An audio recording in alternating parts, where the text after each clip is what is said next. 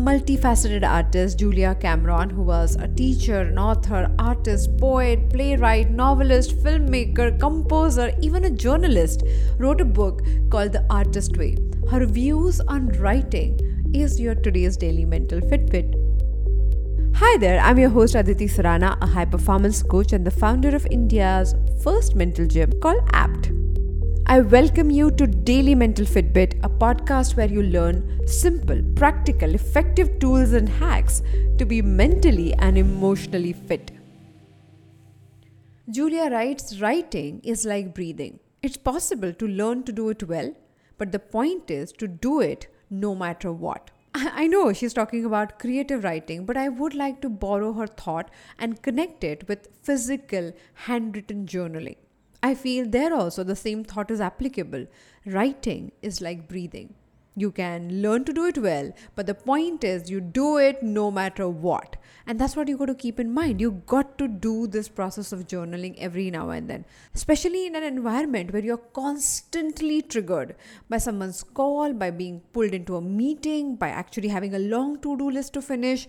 You almost stay preoccupied whole day. And our human minds are not designed to do that. All the emotions that you create when you feel all that anxious and go through the emotional turmoil every single day have to go somewhere. Have you thought about it? They do not disappear in the thin air. We have to give them some sort of outlet. But imagine having a companion who is not judging you, who is not forcing you to alter your emotions. You can be yourself with your companion. What if you find that companion in a journal? You may look at me and say, But Aditi, that's too simplistic. I want a person who would understand me. I hear you. But until you find that person, or many of us have lived enough life to know that that exact person might not exist.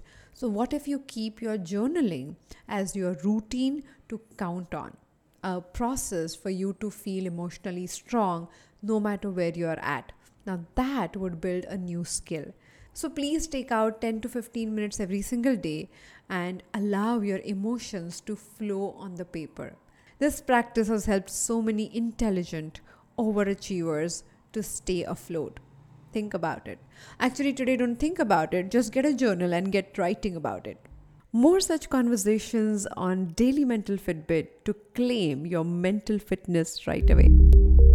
Thank you so much for joining me today on Daily Mental Fitbit. If you think this episode has left an impact, then please take a moment to rate and review this show on Spotify and Apple Podcasts. It will help other people to discover us. I'll see you tomorrow with one more episode.